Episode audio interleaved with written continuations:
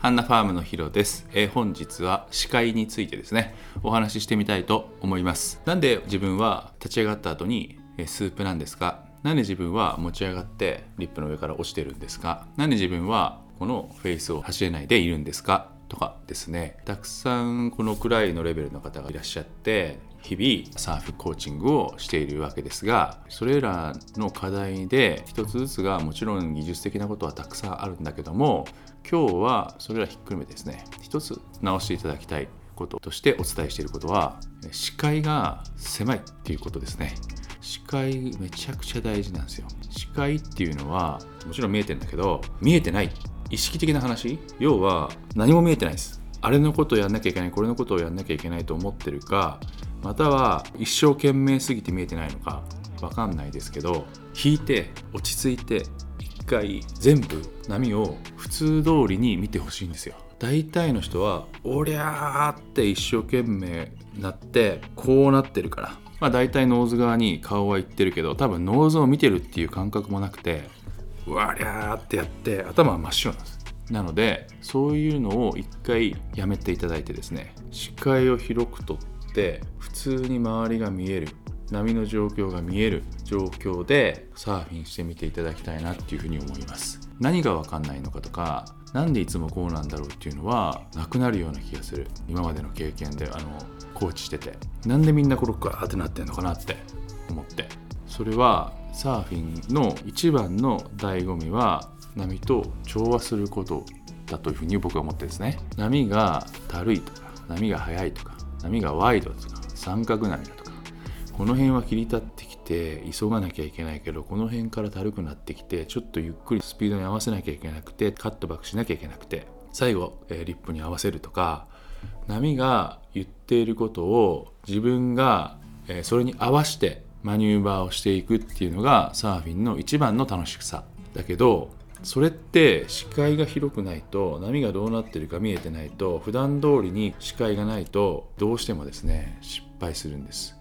おりゃってやってる人が波の言う通りに動けない人。自分の自我を通す人って言った方がいいかな。例えばたるくなってるとこにリップアクションする人ってことです。たるくなってんだからカットバックでしょ。波の言ってることはカットバックしてほしいって言ってるんですよ。でもそれに対して自分はリップアクションしたいからおりゃっつってリップアクションするんですよ。この人は視界が狭いっていうこと。意味的には。で転ぶんですよ。たるいから波が。リップが来たらリップアクション。たるかったらカットバックなの。これは分かりやすいんだけど波の形状ってめちゃくちゃいろいろあるからそれに合わせてサーフィンすること各ポイントごとに癖あるじゃないですか。そういうのにも含めてそれに合わせてサーフィンするっていうことが楽しいことなの一番醍醐味だけどまだそのレベルに達してない方は視界が狭い。波を見てないです。いつの間にか自分がリップに上がっていって落ちてる。人とか立ったらスープの人とかは全然波見えてないので一旦ですね普通に。うわーってあの一生懸命な顔もしないで。怖い顔しないで。普通に一旦見て視界を広げていただきたい。波を見ていただきたい、まあ、それで落ち着くだけでも全然違うと思うんですね。なんでかって言ったら正しいとこは分かるから。ああっちに行こうって思うからですね。こういう状況だと何も見えないまま同じことをずっとやってるんで。それをちょっとさっきやめて一回視界広げていただきたいなというふうに思ってますね。私の20代の頃にね教えてくれてた人はですねよく言ってたんですけど20代は俺はでいい。もうリップアクションリップアクションでいいと。だけど30代40代になってくると波が見えてくるからサーフィンってものすごい楽しくなるよっていうふうにすごい言ってくれてて20代の僕はへえそうなんだって言いながらやっぱりリップアクションしたいから俺やってやってたんですよ。でも今は見える。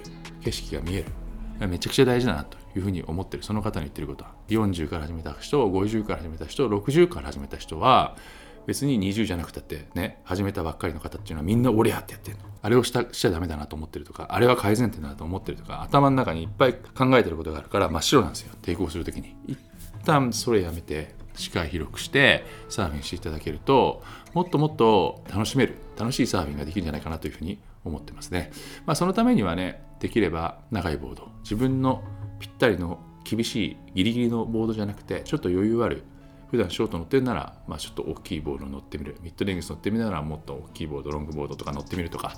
そういう方がその視界は広がると思うんでそれはとてもいい練習になると思います。是非ですね明日からやってみていただきたいなというふうに思います。以上本日もありがとうございました。また次回よろしくお願いします。